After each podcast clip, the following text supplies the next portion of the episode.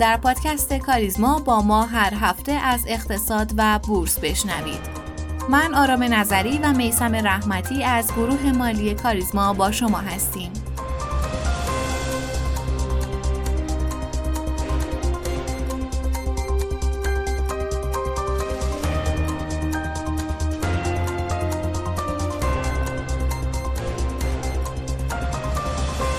مرور اخبار این هفته شورای هماهنگی ها و کانون ها و مؤسسات اعتباری خصوصی با صدور اطلاعیه مشترک بر ضرورت رعایت نرخ سود تأکید و اعلام کردند که از روز شنبه 17 دیما اوراق گواهی سپرده با سود 23 درصدی در تمام ها اجرایی میشه. بعد از ابلاغ مجوز انتشار اوراق گواهی سپرده با سود 23 درصدی برخی ها به خصوص های دولتی نرخ سود سپرده های بانکی رو افزایش دادن. عدم رعایت نرخ سود مصوب بانک مرکزی در های دولتی و خصوصی و افزایش نرخ سود سپرده و تسهیلات تا 25 درصد در این بانک ها باعث شد تا بانک مرکزی مدیرعاملان این بانک ها رو به ساختمان میرداماد فرا بخونه. ربع سکه هم وارد بورس کالا شد. عرضه 500 هزار ربع سکه بهار آزادی از طریق بورس کالای ایران از 24 دیما به مدت سه روز کاری کلید می‌خوره. حداقل مقدار خرید توسط خریداران یک قطعه و حد اکثر پنج قطعه ربع سکه خواهد بود. همچنین خریداران می‌تونن پنج روز کاری بعد از خریدشون مراجعه کنن و به صورت فیزیکی اون رو تحویل بگیرن. بر اساس لایحه بودجه سال 1402 که اوایل دیماته نامه رسمی رئیس جمهور به مجلس ارائه شده، میزان یارانه نقدی سال آینده تغییری نداره که در صورت تصویب مجلس در سال آینده ادامه پیدا می‌کنه. همچنین در لایحه بودجه 1402 دولت برای حقوق کارکنان افزایش 20 درصدی رو نسبت به سال گذشته به طور متوسط در نظر گرفته که باز هم در صورت تصویب مجلس این میزان افزایش سال آینده اعمال میشه.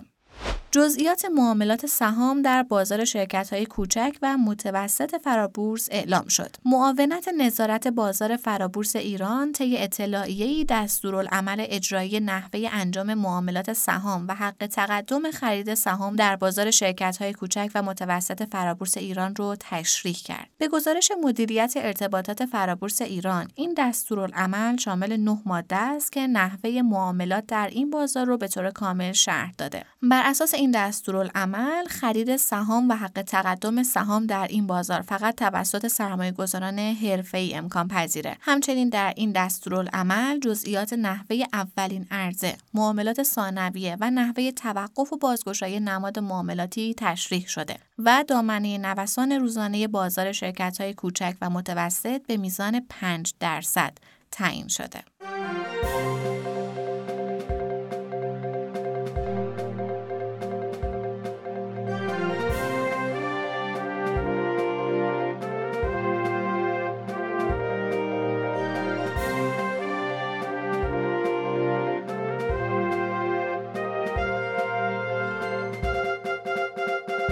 همراهان کاریزمایی سلام. امیدوارم که خوب و خوش باشید. مثل همیشه چهارشنبه است که داریم پادکست رو ضبط می‌کنیم و 21 دیما و این هم 103 ومین اپیزود از پادکست کاریزماست پیشا پیش تبریک بگم روز زن رو و روز مادر رو به تمام زنان و مادران سرزمینمون که پر از عشقن، پر از مهرن و جنگجو و مبارزن. امیدوارم که تک تک زنان سرزمینمون رو آزاد، شاد و سلامت ببینیم. من هم سلام عرض می‌کنم خدمت همه شنوندگان عزیز و به نوبه خودم تبریک میگم روز مادر و زن رو به همه مادران و زنان ایران و ممنونم ازشون.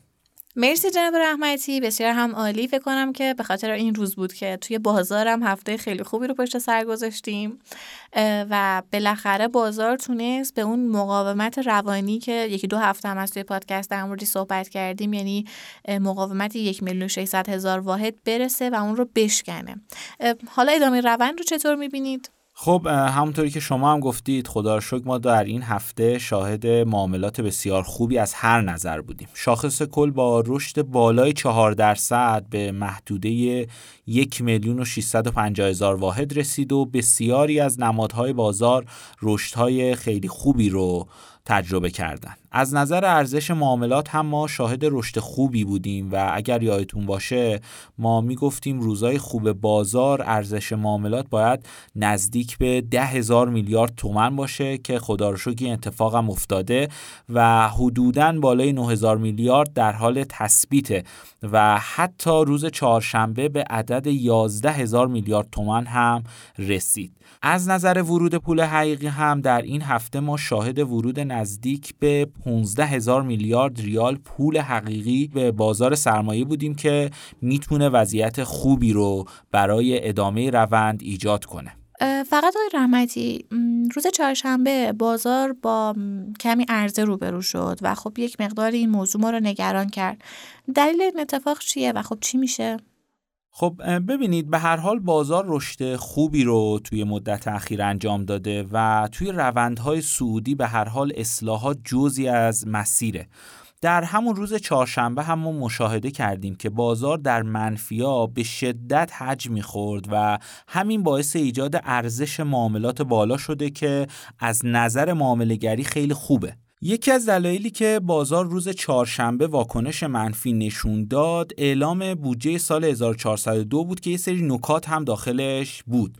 فعلا این لایحه بودجه است و قطعیتی وجود نداره. اما با نگاه کلی به بودجه کاملا متوجه میشیم که نویسنده این بودجه صرفا خواسته سی تا چهل درصد مصارف و درآمد رو افزایش بده و نگاهی به جزئیات نداشته و قطعا توجهی هم به اینکه چرا سقف نرخ خوراک به 7000 تومن افزایش پیدا کرده و یا چرا های درآمدی دولت 40 درصد رشد کرده ولی دستمزد و ایدی با نرخ 10 درصد جوابی برای اینها نداره. هرچند بازم میگم فعلا خیلی زوده در مورد این بودجه صحبت کنیم ولی با حساب سرانگشتی میشه متوجه شد که انتظار دولت از رشد متغیرهایی مثل تورم و دلار حداقل چهل درصده و همه ارقام بودجه رو صرفا با همین انتظار افزایش داده که شاید راحت ترین کار باشه ولی نتیجه کاملا مشخصه. اما برای بازار به نظرم با این بودجه قطعا رشد نرخ‌های مثل دلار رو حداقل باید چهل درصد بدونیم و همین می‌تونه در میان مدت متحرک اصلی بازار باشه و فعلا جای نگرانی برای بازار نیست. خب بسیار هم عالی. قطعا بعد از اینکه بودجه تصویب شد به طور مفصل توی اپیزودهای بعدی در مورد صحبت خواهیم کرد و تاثیراتش رو توی اقتصاد کل سال آینده بررسی می‌کنیم با هم. با ما همراه باشین در بخش های بعد.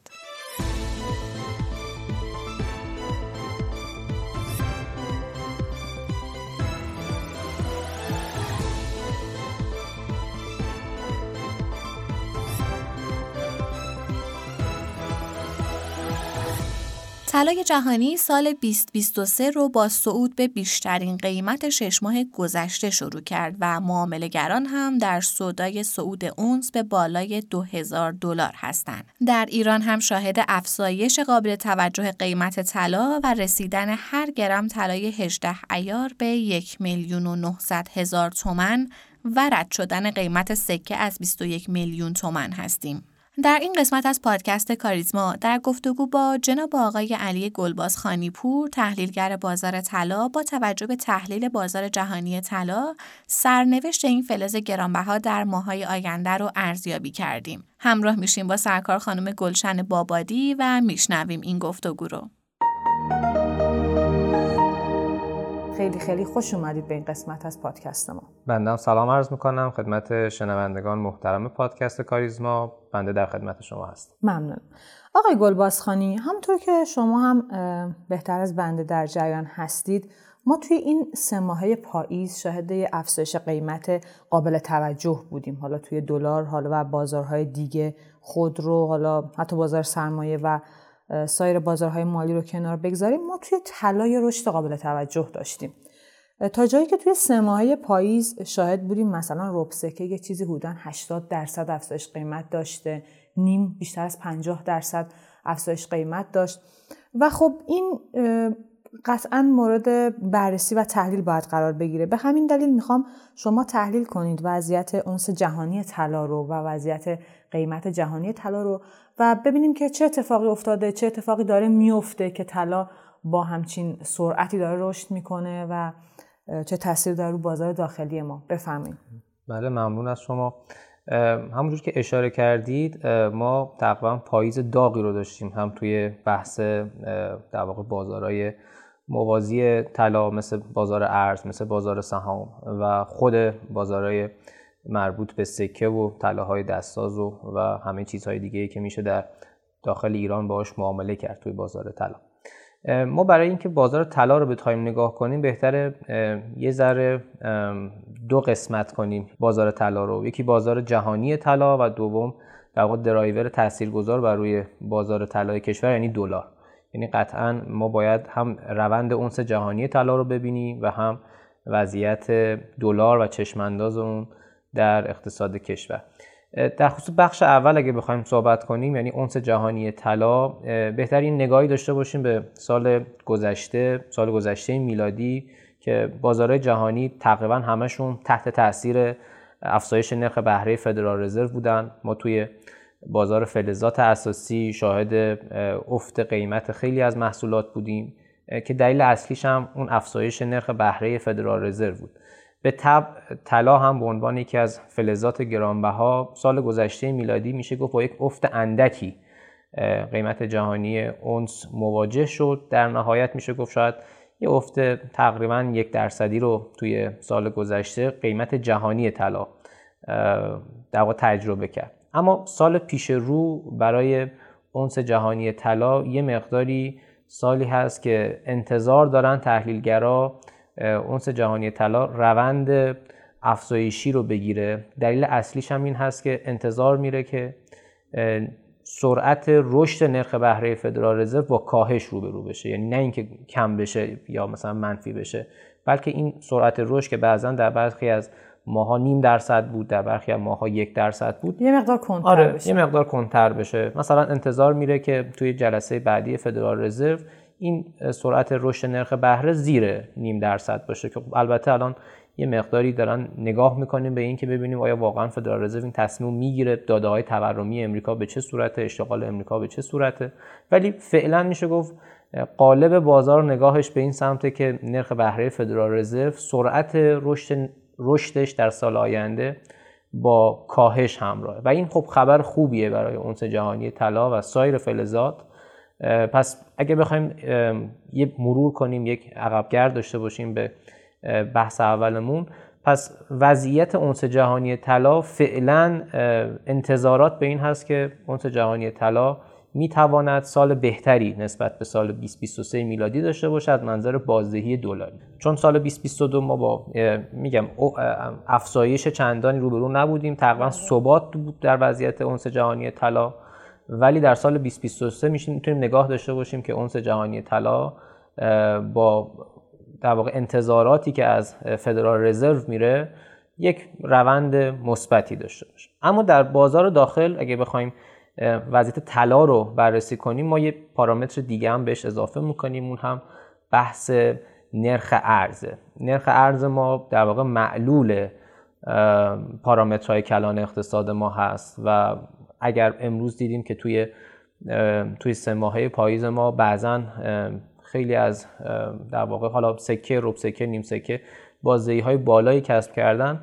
به خاطر این بود بیشتر خب انتظارات برای افزایش نرخ ارز یه ذره تب و تاب گرفته بود و ما بعضا دیدیم در برخی از مقاطع زمانی رب سکه نیم سکه اینها حبابای بالای 30 درصد 40 درصد داشتن. مثلا اگه دلار فرض مثال 30 هزار تومن بود رب سکه داشت با دلار مثلا 43 هزار تومن. با دلار 43 هزار تومن معامله می‌شد که حالا به اصطلاح اونایی که فز... در فعال بازار طلا هستن بهش میگن خب حباب. دقیقاً خب و این یه مقدار ریسک رو برای سرمایه گذارا بیشتر کرده. یعنی ما اگه بخوایم بگیم که سال آینده ما با افزایش قیمت جهانی اونس طلا روبرو هستیم یه مقدار فعالای بازار طلا در داخل کشور دارن نگاه می‌کنن به وضعیت ارزی و انتظاراتی که از وضعیت ارز کشور دارن. به خاطر همین هم هست که می‌بینیم که بعضا بعضی از حالا در واقع اشکال سکه رب سکه نیم سکه دارن با دلارهای قیمت می‌خورن که حبابای عجیب و غریب دارن و واقعا من خواهش می‌کنم و سرمایه گذارایی که توی این حوزه دارن وارد میشن با احتیاط بیشتری در واقع سرمایه گذاری کنن که خدای نکرده. سرمایهشون به هدر نره. دقیقا همینطوره. بین حالا عموم مردم هم ما شاید این مسئله هستیم که بیشتر اقبال به خرید مثلا روب و حالا نیم سکه است. و خب به خاطر اینکه حالا نقشوندگیش بالاتره برای حالا ما مردم عادی. ولی خب ما به نظر شما با توجه به تمام این مسائلی که شما بهشون اشاره کردید این حالا ماهای پایانی سال رو چون ما همیشه شب عید در حقیقت یه افزایش تقاضای میشه گفت تاریخی هست برای طلا. باز هم پس ما یه افزایش قیمت تو طلا به نظرتون خواهیم داشت با توجه به اینکه داریم به شب عید نزدیک میشیم در خصوص این نکته اگر اجازه بدین من اولش یک موضوعی رو هم اشاره کنم.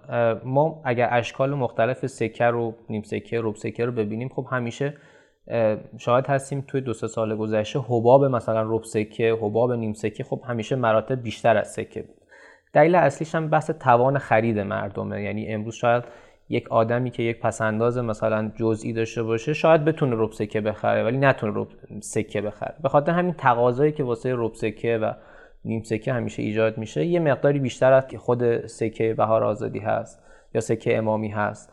و این منجر به این میشه که حباب اینها بیشتر بشه و متاسفانه متاسفانه خیلی از مردمی که حالا پسندازهای خورد دارن میرن در واقع اشکالی از سکه رو می‌خرن که حباب بالاتری داره و دقیقا بیشتر متضرر میشن. و این خب وضعیت خیلی بدتری هست. اما در خصوص بازار شب عید حالا ما بهتره که یه مقداری وضعیت فعلی رو ببینیم که چه چیزی داره رخ میده. بعد بعد درباره بازار شب عید صحبت کنیم. ببینید کلا مدل سنتی سرمایه گذاری در کشور ما عمدتا داره میره سمت حالا ما هر چقدر هم بگیم فرهنگ بازار سرمایه فرهنگ صندوق های سهامی ولی عمدتا دارن میرن سمت سکه میرن سمت ارز میرن سمت مسکن. به خاطر همین همیشه یه تقاضای اینطوری توی بازار هست و خیلی نمی‌تونیم بر اساس پارامترهای مثل دلار مثل قیمت جهانی اونس بگیم که آیا اینها میرن بالا یا نه. ممکنه یه مقدار انتظارات تورمی شکل بگیره یه سرمایه‌ای بره این سمت و سو. در خصوص بازار شب یعنی سه ماه آینده ببینید من فکر می‌کنم که اتفاقاتی که داره در وضعیت بانک مرکزی رخ میده صحبت هایی که در خصوص حالا صحبت ها یا پیش هایی که در خصوص افزایش نرخ بهره انجام میشه شاید بتواند در کوتاه مدت یک ثباتی رو در بازارهای مالی به خصوص حالا در بازار ارز ایجاد کنه. ولی این منوط به این هست که ما بتوانیم چشمانداز مناسبی رو برای در واقع درآمدهای ارزیمون و وضعیت اقتصادیمون داشته باشیم.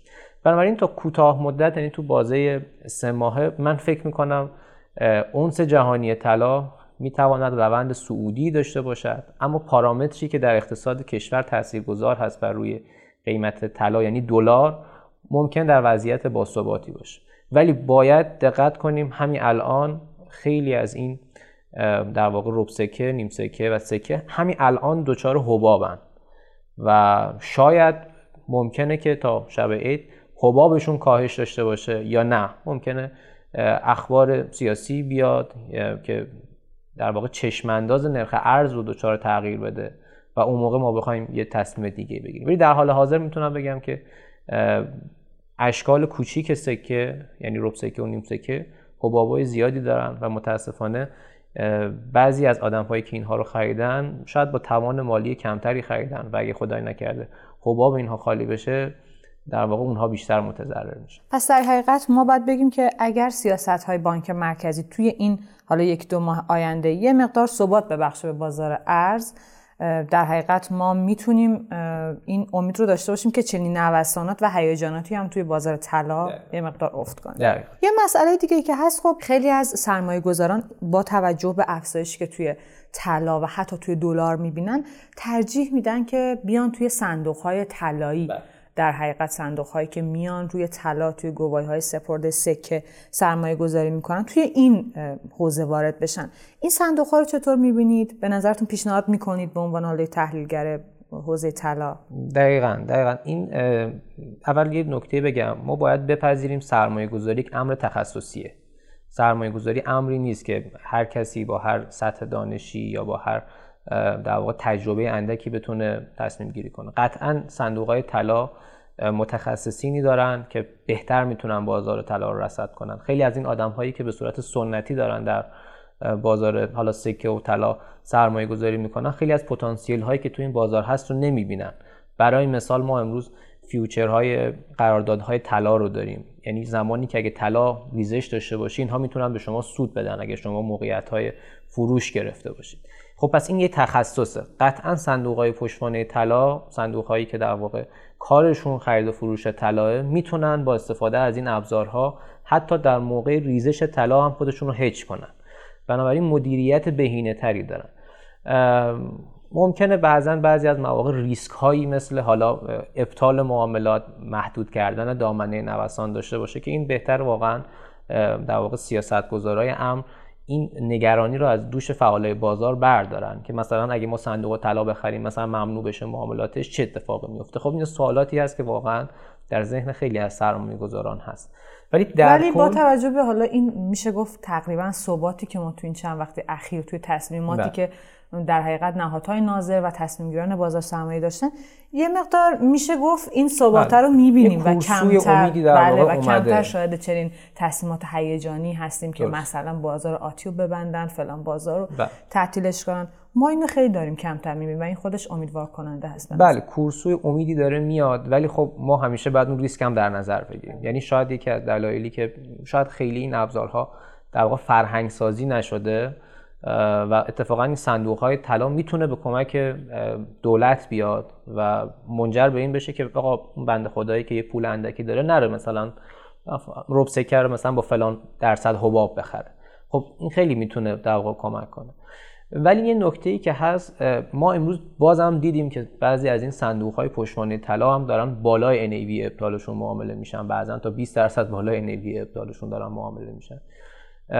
قطعا باید در این زمینه هم اونهایی که دارن تمایل دارن به سرمایه گذاری به این نکته توجه کنن که حداقل با یک انحراف معقولی از NAV ابطال این صندوق ها رو خریداری کنن و یه توصیه هم خب قطعا به نهادهای مالی فعال در بازار میگم.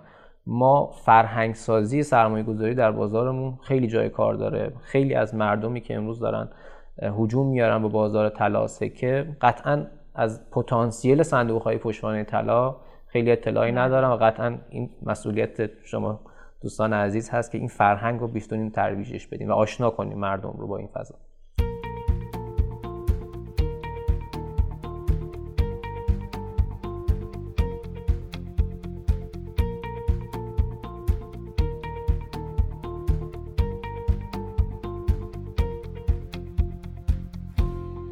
بر کسی پوشیده نیست که زنان در طول تاریخ همیشه برای گرفتن حقوق خودشون جنگیدن. ما زنهای شجاع و جسوری داریم در تاریخ که بعضی هاشون شناخته شدن اما بعضی هاشون حتی اسمی هم ازشون برده نشده و زنانی بودن که جلوتر از تاریخ دست به کارهای بزرگی زدن. مری پیلی انگلیسی 43 سال قبل از اینکه زنان بریتانیا حتی حق رأی داشته باشند در 25 سالگی خودش رو به اثبات رسوند و اولین مدرس زن کمبریج شد. مری جسور و شجاع که با تمام وجود جنگید. جنگید، مبارزه کرد، مقاومت کرد، سکوت کرد و ماندگار شد. البته بخشی از این جسارت مری برگرفته از تفکرات پدر کشیشی خودشه. پدر مری یک کشیش معروف به مدافع تمام ایار حقوق زنان در دهکده خودشون بود و همیشه از مردم می‌خواست اگر قصد دارن عذرخواه مسیح باشن و از مسیحیت در کلام و گفتار دفاع کنن به این هم فکر کنن که چرا مخالف پیشرفت زنان و دختران هستند این همه زن ستیزی از کدام باور اومده و چطور میشه ذهنیت بیمار جامعه رو درمان کرد؟ این ذهنیت پدر مری در کنار تلاش و پشتکار و جسارت خود مری باعث شد که اون از درس و پیشرفت عقب نمونه و پدرش به مری ریاضی و علوم یاد داد. مری به یک دختر مستقل و خودساخته تبدیل شد. مسیر اقتصاد رو در پیش گرفت هرچند نتونست به خاطر زن بودنش مدرک لیسانسش رو دریافت کنه. در واقع در اون زمان زنان می‌تونستن در بعضی دانشگاه درس بخونن اما بعضی از این دانشگاه ها مدرکی به اونها نمی‌دادن. ولی اون در سال 1875 اولین زن مستقل بریتانیا شناخته شد و مدرس اقتصاد در دانشگاه کمبریج شد. مری به خاطر شجاعت، جسارت و تفاوتش محبوب شده بود و حتی نوع پوششش هم در اون زمان فراتر از زنان ویکتوریایی بود. این محبوبیت باعث شد که اقتصاددان مشهور آلفرد مارشال عاشق اون بشه. عشقی که در اول خیلی طوفانی بود اما کم کم این طوفان آروم گرفت و به قول دوست مری این ازدواج آغاز بردگی مری بود. ازدواج مارشال و مری باعث شد که دردسرهایی برای هر دوشون ایجاد بشه و آلفرد مجبور شد به دلیل شرط مجرد بودن از فعالیت در کمبریج دست بکشه. هر دوشون به کالج دانشگاهی بریستول رفتن و آلفرد مدیر بنیاد بریستول شد و واحدهای درسی زیادی هم به مری داد. مری و آلفرد اول ازدواجشون با هم که سری توافقات انجام داده بودن از جمله اینکه همه کارها باید برابر انجام بشه. در نتیجه اونها کتاب معروف اقتصاد صنعت رو هم با همدیگه نوشتن و یکی از جذابیت های این کتاب فصلی بود که خود مری نوشته بود. فصلی با عنوان شکاف دستمزد جنسیتی. توی این فصل مری بیان می کرد که زنان برای کار مساوی کمتر از مردان دستمزد دریافت می کنن. اما دلیلش پایین بودن ارزش کاری که انجام میدن نیست. فقط به این خاطره که اونها به اجبار و کارفرمایانشون به اختیار مطلق مثل بدیهیات عادت کردن که دستمزد زنان باید پایین تر باشه. این کتاب هرچند با مشارکت مری و آلفرد نوشته شد ولی همه آن داشتند که معروفیت کتاب به خاطر نوشته و نظریات مری پیلی بود. اما همین معروفیت مری باعث شد که عشق آلفرد مارشال رنگ ببازه و همه توافقات خودش رو با مری زیر پا بذاره.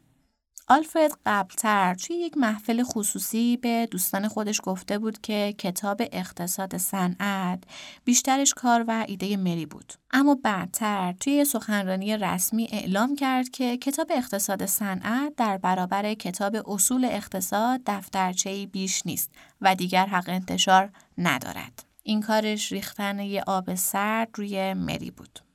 مری جنگجو شاید غمگین شده بود ولی فردی نبود که غمش رو آشکار کنه و کناره بگیره. اما هیچ اعتراضی هم نکرد. و اینجا بود که اون جمله دوست مری کم کم خودش رو نشون داد که این ازدواج آغاز بردگی مری بود. مارشال حتی پا رو هم فراتر گذاشت و طی یک سخنرانی در سال 1894 ادعا کرد که زنان اساسا از درک اطلاعات جدید ناتوان هستند و پیرو اون خطاب مسئولان کمبریج در نامه ای نوشت که اقتصاد مانند صندوقچه‌ای با ابزارهای کارآمد است که بجز در دستان ماهر مردان جای دیگری ارزش ندارد و قطعا زنان شایسته داشتن این صندوقچه نیستند. مری سکوت کرد و در سکوت کارهای خودش رو انجام می‌داد و در گروه های حامی زنان عضویت داشت. در مقابل آلفرد مارشال تا زمان مرگ عقیده خودش رو حفظ کرد و حتی در وصیت نامه خودش نوشت که مبلغی رو برای دانشجویان مرد کنار می‌ذاره و خواست که کتابخونه برای اونها ایجاد بشه. مری به وصیت نامه عمل کرد ولی به شیوه خودش. کتابخونه با پول مارشال ساخته شد ولی مری در همون زمان هزار پوند پرداخت کرد تا این کتابخونه توسعه پیدا کنه و پیشنهاد داد که خودشون کتابخونه رو بگردونه و به همین دلیل مری غم سالهای زندگی با مارشال رو به کار بزرگ در کتابخونه مارشال تبدیل کرد. اون در سن 74 سالگی به مدت 20 سال هر روز صبح با دوچرخه به کتابخونه می‌رفت و آینده دانشجوها رو در کنار اونها رقم می‌زد. به امید روزی که زنان جایگاه واقعیشون رو در کنار مردان پیدا کنن.